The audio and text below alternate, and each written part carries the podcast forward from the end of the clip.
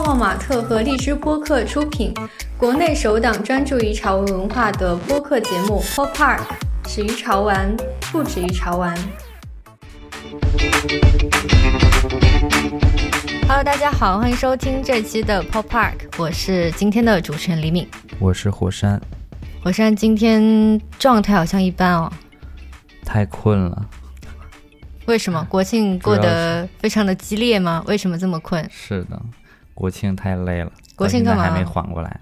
国庆干嘛了？带着家人出去玩了呗。你好像是国庆节的前一天就跑到了阿那亚去了。对，因为之前就是想着很久也没有带家人出去玩了，就是借着这次机会，然后嗯，带着双方的父母。带着孩子，然后一家人，然后出去度个假。你国庆干嘛？我国庆回家探亲了。因为也是带着家人出去玩嘛，然后也是带着儿子第一次专门的去旅行。其实，在这过程当中，还是有一些不一样的感受，尤其是跟我们这期节目将要介绍的艺术家狼，可能跟他有一些相似之处。哦，对，我找资料的时候，我就觉得你应该蛮有话要说的。对。因为他也是孩子刚出生，他也对生命有了更进一步的理解。好，所以我们这期节目一会儿可以聊一下这一方面的东西，多多聊一下。好，给我们的艺术家狼哥好好的宣传一下。好好好。呃，Michael 老师呢，我们先把他这次的新闻先说一下。Michael 在。香港中环的 Wall Gallery 开了一个他的全新的个展，这个个展的名字叫 Max Headroom，呈现了一系列由他创作的一个非常知名的形象叫 Gardner 延伸出来的全新的绘画跟雕塑的作品，呃，包括了艺术家过去三十多年的各个标志性的艺术时刻。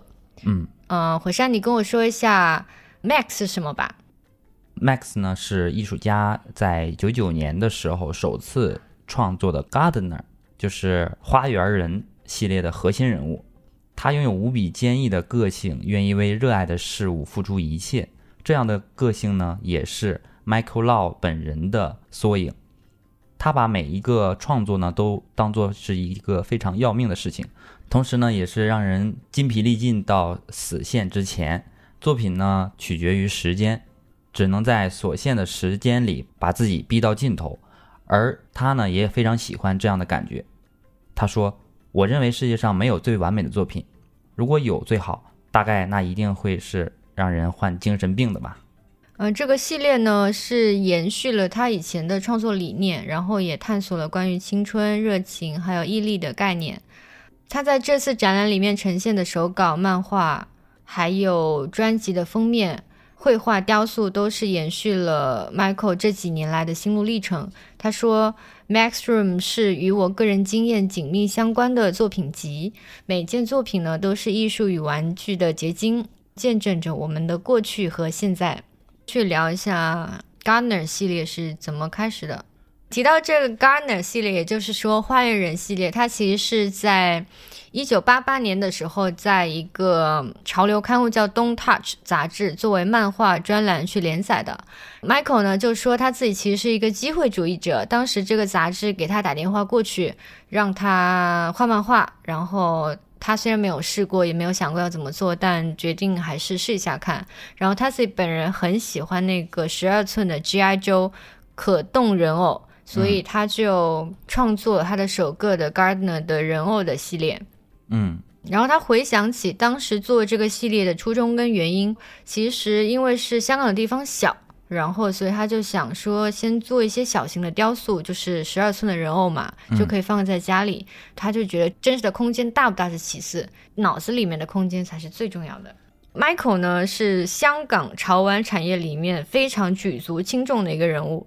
我们来讲一下 Michael 老师到底是怎么开始。制作玩具，然后一步一步变成今天的潮玩行业里面的一个重要的人物。我看到网上有人评价哈，说 Michael 老师呢，他是 figure 的教父。figure 教父为什么呢？这个 figure 呢，其实我一开始我也不知道是什么意思，后来我才知道它是可变人形手办的意思。嗯 figure 它本身有一个人形的意思嘛，嗯然后它现在慢慢变成了手办的一个代名词。，figure 这个词，Michael 就接受一个采访的时候，他就说他最早九七到九八年的时候刚开始设计玩具，然后那个时候其实是 figure 界的一个白纸时代。当时其实没有人用 figure 来形容他玩的这些东西，或者说制作这些东西，就想说他怎么可以把玩具变弄一下，然后变成 figure，自己跟那个行业的所有的人一起创造了一个产业。那火山，你给我说说为什么香港潮玩产业会兴起？据我的了解，最早的时候，香港那些设计师呢，他们都是纯手工的，自己一个一个的去制作。这样的话呢，他们的生产的数量就会非常的小。在这个时候呢，全世界只有毗邻香港的东莞地带呢，那边有非常多的小作坊愿意接受来自于香港这样顶级设计师的这些微小的订单。你知道香港的潮玩产业是怎样形成的呀？香港的潮玩产业呢，其实在六十年代后期的时候，一直是一个重要的产业。但是呢，香港本土的市场比较小，所以香港的玩具的生产商只能为国外大的玩具商去以代工的形式出产。那到了九十年代之后，因为国内的市场开放了，所以不单大型的生产商移到了内地，有一些啊小的生产商，就是那些没有背景的香港人做的。他们。也来内地来制作一些小的规模的生产的基地。哦，那么这些小的生产基地呢，就会愿意去为香港的设计师去设计少量的他们那些艺术家玩具。哦，就反哺了一下那些对，没有背景的设计师，对吧？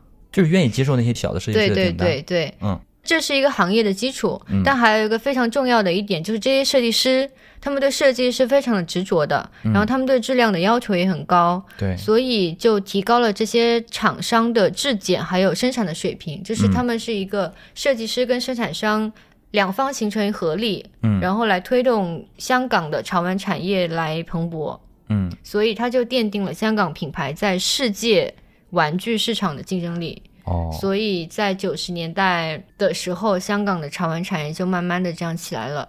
Michael 就是其中的一个非常重要的力量。据我了解到的，Michael 啊，他是一个非常乐观的人，他自己呢辛苦了很多年，也硬撑了很多年，但是他从来都没有觉得做这件事情很困难，他会一直面向前方，一直都会去想解决事情的办法。他认为不会有做不来的事情，只是你用什么样的方法去面对和解决。我觉得这个其实是可以去讲到 Michael 当时为什么会开始制作潮流玩具。就一开始他是在广告公司上班，那九七年的时候，其实香港的经济是不太景气的。他平常又有在设计一些东西，他手边有一些作品，所以他就想说要办一个展览。然后当时的全球的街头文化开始盛行，Michael 又很喜欢这部分的东西，所以他就离开了原来工作的广告公司，然后想说是不是可以在九七年的时候去搞一个展览试试看。他就是有什么事情就去做，然后也不太想结果怎么样。对，嗯，不知道为什么，就好像说老天会帮助这种执行力很强的人。他就说，因为搞了这个展览之后，他就很意外的红了。他就慢慢的开始继续推进他设计的这些公仔，然后慢慢踏进了这个圈子里面。他呢最开始在创作上的理念是非常随意的，也没有刻意去想要做什么，因为他认为这件事情都是他自己一个人在创作嘛。他最喜欢的有很多街头文化呀、滑板那样的风格，而现在呢，他更是融入了很多来自不同风格的艺术。嗯，好像比起他的设计，我们对他的人更感兴趣哦。嗯 你看他那个花园人的设计了吗？看了，长得就是他本人的样子。确实是他这里面也融入了非常多的嘻哈的感觉，还有街头文化的感觉。嗯，有些涂鸦，就是在这个个展里面，他的有些作品应该是涂鸦的感觉，就很随意。嗯，不是说非常的呃技艺非常精湛，然后要多么的去琢磨，就是我觉得还是有那种很随意的感觉。对，它的潮玩的一些设计呢，就有非常多的布料的材质去装饰它的衣服呀，它的衣服也都是那种 oversize 那种风格，然后对它里面的人物呢，也都是很多都是那种有色的人种，黑的、绿的、蓝的，就是没有白的。对，呃，我发现 Michael 呢还有一个特点哈，不是一个特别有目的性的去做一件事情，呃，灵感来了就去做的这种人。然后他也说，他在做展览的时候，有时候也没有灵感，那怎么办？只能等。对啊，艺就是等术创作其实就是这样子，他会遇到一个瓶颈，而在这个瓶颈的时候，你又没有什么办法去突破它，也许等是最好的办法。嗯那那么他还谈到了这个潮玩与艺术的区别哈，嗯，他说让大家想象一下，将一件潮玩放大一百倍，变成一个雕塑大小的作品，那么是否会让你对潮玩跟艺术的定义有所改观呢？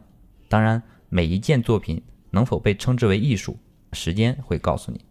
就是没有被时代所淘汰的那些作品呗，在这个作品之中附加着某一个时代的元素或者背景，它就可以一直的流传下去，作为一种历史。对，也不能说潮玩跟艺术没有关系，就是潮玩可能就是一个小一点的雕塑。我觉得艺术这件事情吧，它肯定是有非常强烈的历史观，有非常浓厚的当时的科学技术所局限的一部分，就是它有它的局限性，就是你不能剥离开这些东西去讨论它。嗯，也许你现在无法理解当代艺术，但是过了几十年以后，你再回过头来看，那那个时候的科学技术一定会比现在要发达的多。相当于说，你站在了一个高度的高点，然后回头往下看，你就会发现那些有局限性的东西、有历史性的东西，才是艺术的灵魂。我的理解就是说，因为艺术记录着时代，艺术反映了时代，随着时间的流传。就比如说五十年后我们再来看这幅作品的话，它反映的是当时那个时代，反映这个时段的这些作品，就代表了这个时代，它有独一无二的、无可取代的一个特点。所以他就说时间会告诉你。是的，如果对这个展览感兴趣的话，是可以在十月二十三号之前到香港中环皇后大道中九号的 Wall Gallery 去看 Max Headroom 的展览，展期是蛮长的。是的。那我们祝 Michael 老师大卖。下面为大家介绍丸山纯奈的消息。日本艺术家丸山纯奈的最新个展《神营》呢，在九月二十五号上海宝龙美术馆开幕。本次展览的展期到十月十号。展览呢，通过打造日式沉浸式展厅的场景，向观众完整的呈现了艺术家最近几年备受欢迎的众多绘画原作，以及最新创作的多个系列作品。这次展览可以分为两个展区。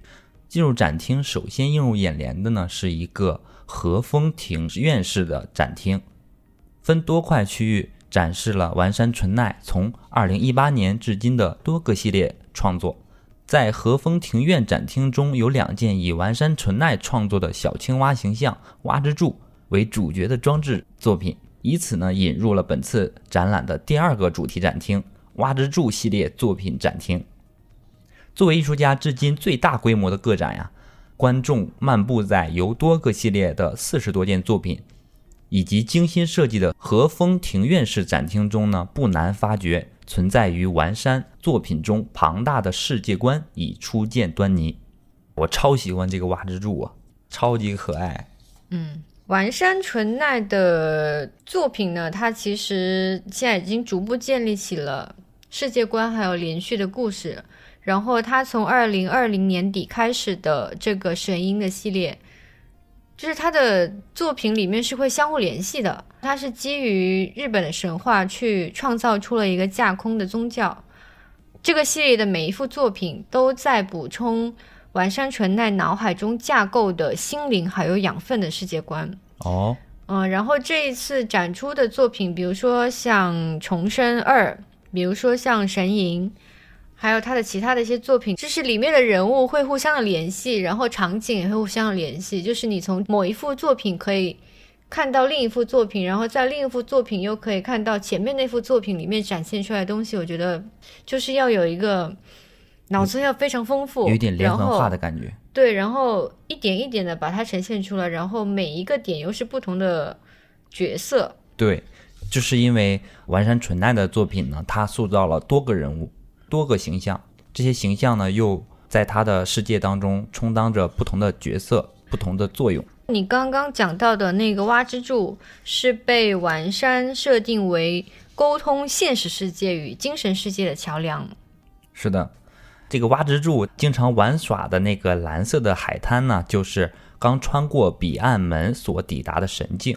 嗯，在他的作品里面有他本人的自画像，这个自画像可能是他这个架空的宗教世界的教主，还会有一些教主身边的侍从。这个侍从就是阴阳两仪的两位使者，一位是阴，一位是阳。嗯，两仪就是丸山创作的其中一幅作品。这个两仪是什么呢？其实它源自于我们的太极八卦。无极生太极，太极生两仪，两仪生四象，四象生八卦。在完山的设定之中，只有通过了彼岸门的人才能达到神境。他的角色中设定的各种场景，就是会互相的穿梭。你光是把这些穿梭的东西给他看清楚，都特别的难。就是因为他在一幅画当中展示了很多角色的某一部分，对。然后你在他其他的画作当中呢？又会完整的呈现出来，你会觉得这些画之间是有联系的，就很奇妙。我觉得他在他自己的创作里面玩的真的很开心。嗯，他的画风日系是一方面，就是非常的豪华，就是有很多的花朵，用色也是非常的丰富。是的，而且他作品里面的用光呢，也是嗯蛮诡异的。嗯。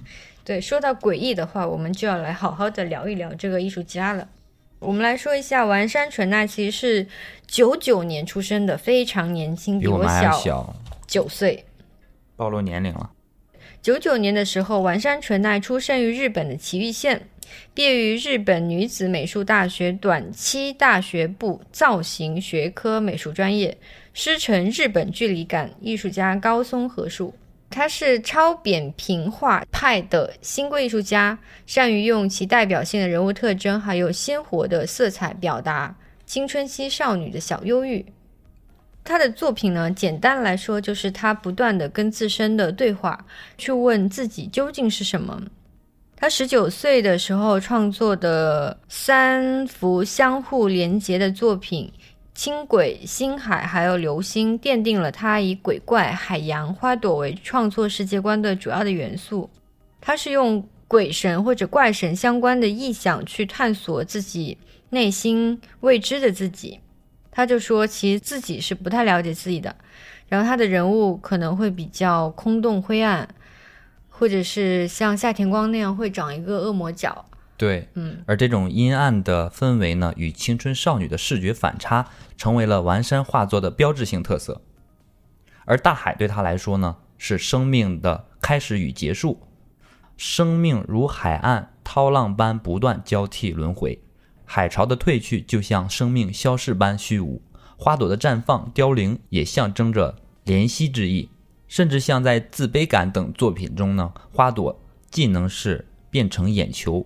也能成为各种华丽却残酷的象征。他的作品里面其实也会有眼泪，就是很悲伤嘛。就说他其实他的画作里面的少女都是噙着眼泪，嗯，孤独一人，然后带有强烈的距离感。他就说自己其实小时候会遭到父亲的家暴。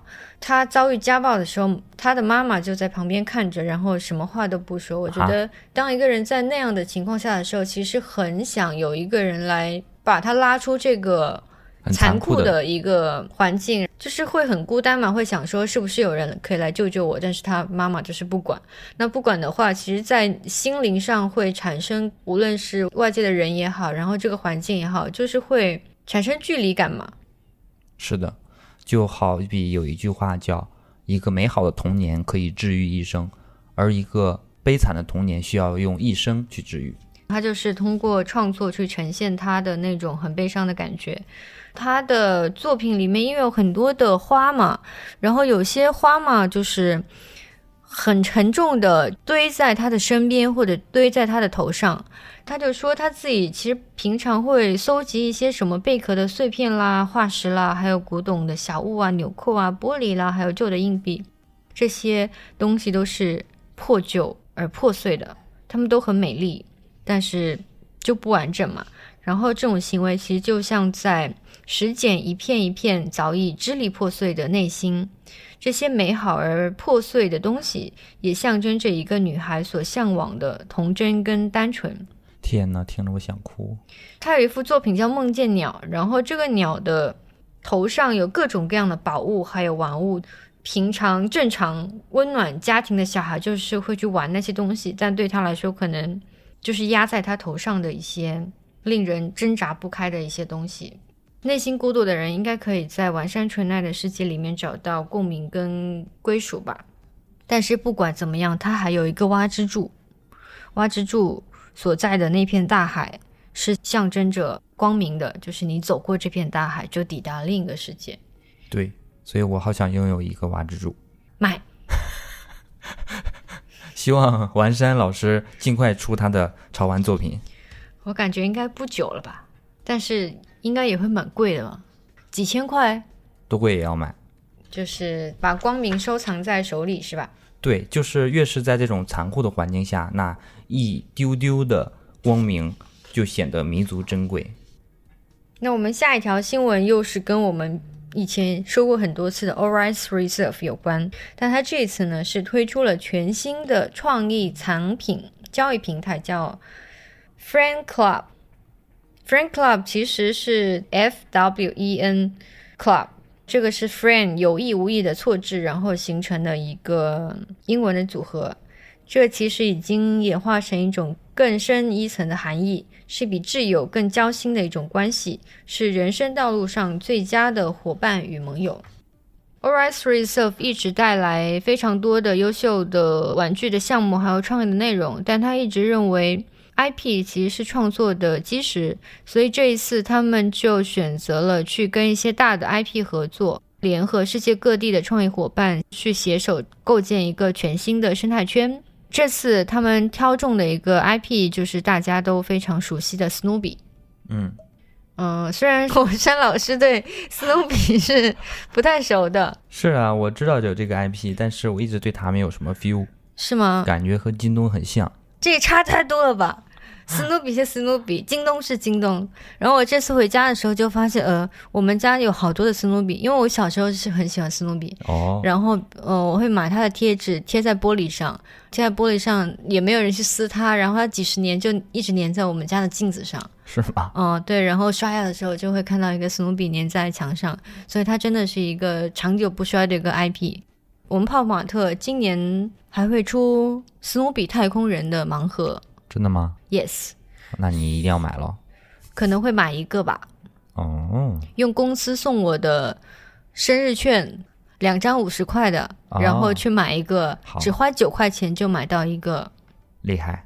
我们公司呢，跟 Oris Reserve 可以说是眼光都非常的好。然后这一次 Oris Reserve 是选了 Snoopy 还有 Woodstock。为粉丝们带来世界上全球最受欢迎的运动之一——棒球。Snowy 呢，这次化身为棒球运动员，Woodstock 特别现身与他并肩作战。棒球在花生漫画中呢，具有特别的意义。主角查理·布朗和他的同伴组成棒球队，经常战败。查理·布朗呢，更是史上战绩最差的棒球队队长。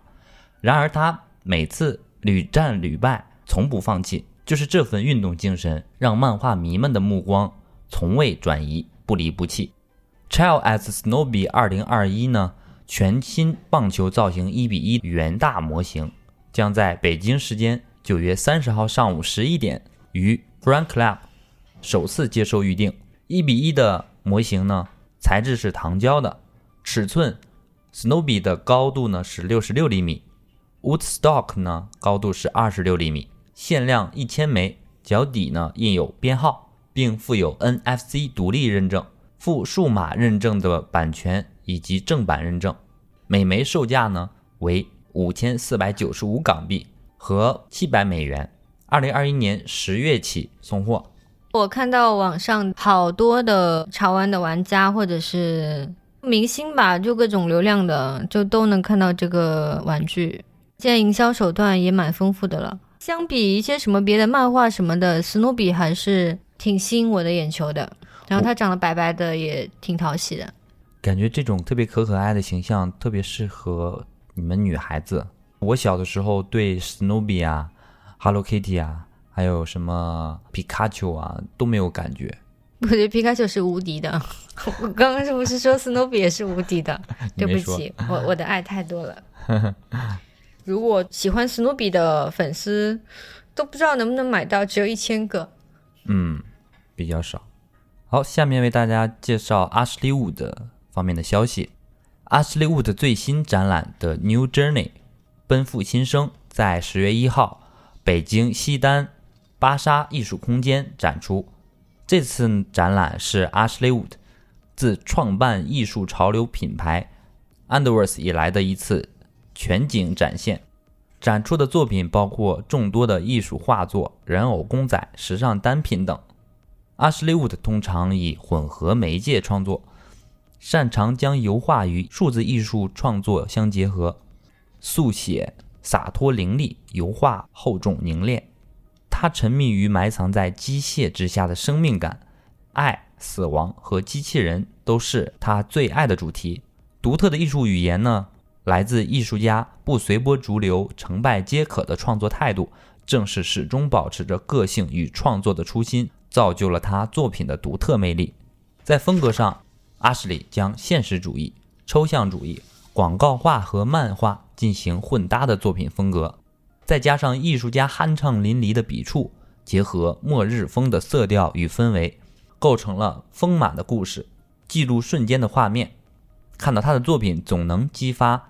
观赏者的想象力，在本次展出的新作里，巨大的金属头盔包裹着深色的骷髅头骨，如同死神降临；腐朽的骨骼和鲜活的女郎，末世与新生，科技与神旨，这些元素同时显现，情欲的张力仿佛在生死之间变得不那么鲜明，却蕴含了一些更加深邃和复杂的意味。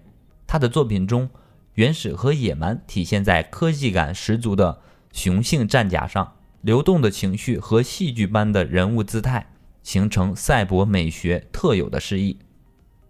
这次展览更有限定品，在十月三号上午十点半现场首发，包括初代小 A 侠人偶、世界大战机器人二系列玩偶、高跟鞋系列作品，以及最新公布的。伊丽莎白熊熊帕夏人偶，这次展出的日期是十月一号到十月三十号，地点在西单更新场芭莎艺术空间 M 零一和零二，时间在每天的上午十点到晚上的九点。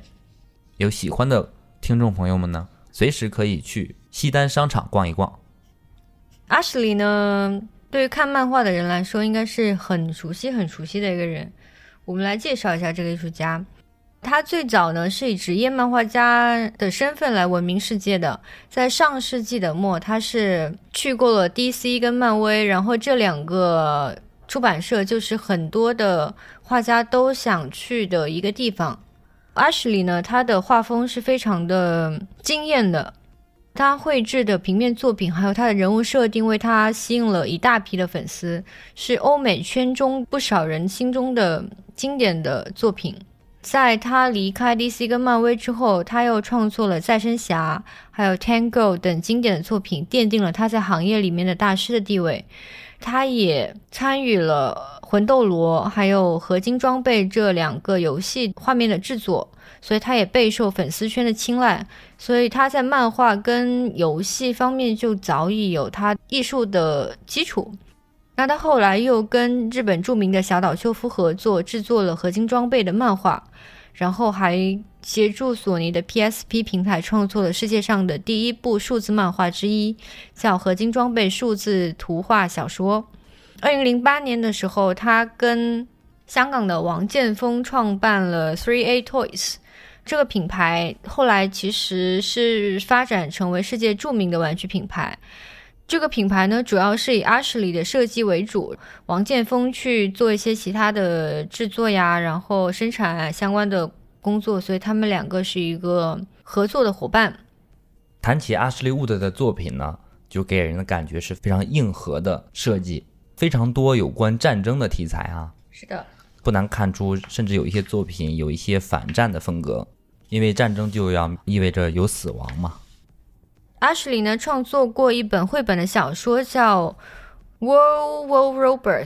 这个小说的内容是这样子的：部分的地球人为了追寻不被大众认同的信仰，选择去了火星定居。我觉得这个就已经开始有一个世界观的感觉。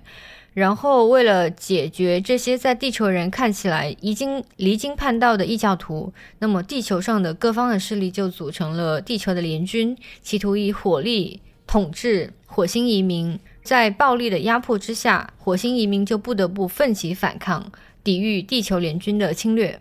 他们在战争中都使用了机器人，这些机器人大部分都是由罗斯柴尔德集团制造的。阿什里的有一些玩具呢，就是以这个绘本小说为原型创作出的一些玩具。他在接受采访的时候，其实去聊过这个《世界大战机器人》，就说他这部作品其实并不是一部科幻的作品，它讲述的是人类的天性，只是他把舞台设计成了军事机器人。他在这部作品里面真正关心的是激励着人类的是什么。他们为什么以及如何去行动？他也聊到了玩具呢，其实是叙事的一种扩展和延续，但叙事本身是他永远的创作的原动力。嗯，用玩具来讲故事的最大的好处在于，玩具的买家可以在基础情节之上引申出他们自己的想法。那阿什利认为呢？战争是新理想的温床，战争也会带来更大的进步，混沌则会孕育出美丽。而美丽则会导致战争，这是一个无尽的循环。他只是一个时间的记录者，一个把故事呈现给你看的战地记者。那么他在聊玩具中女性角色的时候呢，伴随着性和死亡的一些信息。他认为性和死亡是所有艺术家最真实的全部渴望。这个题材所包含的可能性几乎涵盖了所有的故事和图像。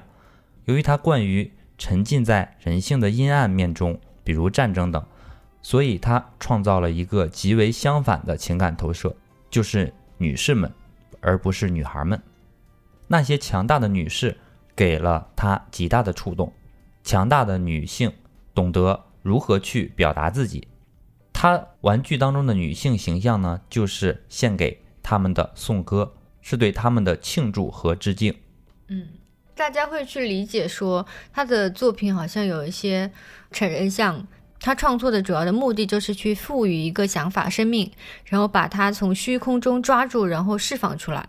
就是如果有一些人能从他的作品里面感受到色情、淫荡、性感、惊悚、沮丧，他就说：“我宁愿你感受到的是这些，因为这说明他做的工作是对的。”好，那我们下一条新闻来到了火山特别想聊的。艺术家郎，那我们下一条新闻来聊一下艺术家郎在松美术馆的一个展览。今年的十月八号到十月三十号呢，郎在顺义区格拉斯路的松美术馆东区举办了他的展览。他的这个展览里面呈现出来的东西还是蛮多的，会有绘画，然后有雕塑，还有动画，还有潮玩。而这次。跟随着这个展览的举办呢，是有他创作的一个小野的形象为基础的一个盲盒，叫 The Other One 的系列盲盒出现。这个系列在小红书上面还是蛮受欢迎的，嗯嗯，讨论也蛮多的。有一个粉丝说他是盲盒生产水准的巅峰。他的眼睛可能是一个模具，然后全部倒进去，然后形成了一个形象。但他这个小野的，比如说眼睛，它可能是很透明的塑料在里面，因为它整体的色调旧旧的，所以它有我感觉会有一种时光附随在它每一个不同的玩具的身上的一个感觉，时间的感觉是吧？对。你看过了这套系列了吗？嗯，反正我觉得还是蛮特别的。我们来讲一讲这个展览吧。呃，这个展览的立意是这样子的，就是说，时间会消失，性格会改变，身体会衰老，但是那些在瞬间表露出来的情绪还有状态，才是我们真实的样子。就是大家走进社会之后，其实我们与生俱来的那些自由、天真、悲伤、善良、痛苦、喜悦、懦弱，其实会被我慢慢的藏起来。那么，艺术家郎是基于这份敏感，把这些东西转化了灵感，创作出了小野的这个形象。然后，这次的展览的名字叫“如果那个早晨不来，就没有什么可以伤害你”。狼希望每个人都能通过小野去进入情感的共鸣区，找到属于自己的那一份情感的投射，重新去体会生活中的微妙的光影变化，还有人事的变迁，定格那些难以捉摸的细微感受所带来的生命的起伏。愿小野可以进入每个人内心那片不曾抵达的广漠之野。那么这一次展览的名称呢？它来自于一首叫《Summertime》的歌，里面有一句歌词啊，是夏天的生活无忧无虑。有一天早晨你会长大，张开翅膀飞到云端，但只要那个早晨不来，就没有什么可以伤害到你。嗯，这个展览的英文名字呢，就叫 "Don't worry about tomorrow"，来自马太福音，不要担心明天，因为明天。自有明天的忧虑，虽然希望明天不要来啊，但是它还是会如约而至，不要太担心。一开始看到小野这套盲盒，感觉不是特别深，但是它有一个介绍是在每一个盲盒的玩具旁边配了一些小小的诗文，然后我觉得那些诗文特别的特别的我，为什么会特别的我呢？是因为。艺术家郎是一个水瓶座，然后就是水瓶座的话，正常人都会觉得水瓶座是一个神经病，嗯，就是非常的疯疯癫癫，然后好像各种情绪起伏不定，就是一个捉摸不透的人，嗯。但是狼哥在给这套盲盒配一些小小的诗文的过程中，他是把水瓶座那种感觉捕捉到了，哦，所以我在看的时候呢，就特别的有感觉。为什么你对水瓶座这么了解？因为你也是水瓶座吗？对呀，我现在打开了一个文章，然后我们来看一看不同的角色他配什么诗文。就说有一个角色叫幽灵，然后幽灵下面配了一个小的诗文是这样子写的：家乡太远，城市的骨头啃起来太硬，所有的漂泊注定无法落脚。大风吹来，我在天上，并没有打算醒来，也许这样就好。反正家乡太远，不就是我来了北京漂泊吗？然后城市的骨头啃起来太硬，不就是因为各种人际关系啊，就是也不是很好搞，生活太艰难。对你就会感受到漂泊。那么漂泊为什么无法落脚呢？是因为我是一个单身的人，所以我在这里并没有成家，所以就没有 没有落脚。你是在公开招亲吗？是的，我现在在找男朋友，如果喜欢我的人，请快点来找我。嗯。这有一个角色叫抑郁，然后他就他是这样子写的，我，这个是最后一个介绍了，下面其他的你们自己去搜泡玛特 的公号自己看哦。就这个是这样子写的，就说我用消耗自己的方式度过漫长的无聊，拿起电话却不知道要打给谁，偶尔喃喃自语，遥远的另一边是否有人能听到？哎，这说的不就是你吗？对呀，在北京的话，大家都忙着打拼嘛。那其实是很难有朋友的，那么很难 有朋友的话，真的你也不知道要说给谁听，所以你只能喃喃自语。那么喃喃自语，遥远的另一边有没有人能听到呢？其实答案就是没有，所以就是呈现出了一种很孤独的感觉。所以这套盲盒就是我本人。可是你说看到小野，你想起了你儿子，因为这个可能也是来自于呃狼的一段访谈哈，有人问他。他创作这个小野的灵感是什么呢？他是这样说的：“他说我的孩子出生了，我觉得很神奇，所以写了一封他成年以后才可以读懂的信。在信中呢，我回顾了自己活过的时光，认为什么是重要的，什么是真实，什么是假象。哎，我好想看一下他那封信啊，但是估计很难了。我不是他的儿子。作为一个自己还没活得太明白的三十岁的爸爸。”面对这个新生命的时候，在单纯的情感驱使下，我希望孩子能成长成他自己本来想要成为的样子，有可能野一点、纯粹一点、自由一点，不要活得和别人一样，也不要太听大人的话。我在创作小野的时候，也是这样的心态，试图找回那个以前不曾抵达的自己，像野草一样再次生长。为什么我会觉得他说的这段话我会特别有感觉呢？就是他的想法跟我也很像，因为我孩子现在一今年也两岁了，我也是寄希望于他，就是活得开心一点，活得纯粹一点。但是话又说回来，我觉得确实挺难的。哪怕说我不给他施加任何的压力，他迟早有一天要面对社会，社会上的形形色色的人，还有非常多黑暗的地方，他都要独自去面对。所以这件事情只能说随缘吧。他究竟会成为什么样的人，只能看他的命运了。我觉得，恰恰是那些我们无法得到的东西，或者说我们注定要失去的东西，我们会更想要留下它。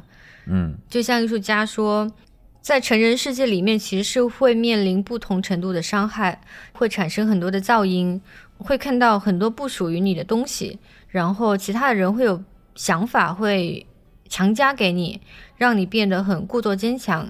我觉得这也反映出艺术家郎他本身的一些追求吧。对，嗯。他就说，他希望自己不要太现实，然后能够保留一点浪漫主义，去保留属于自己的倔强，还有本身不合群的性格。水瓶座因为疯疯癫癫嘛，就是不太跟社会主流能够那么的 match，所以就会不合群。不合群主要是说我们会有自己本身坚守的那个东西，可能外界的世界又是另一套。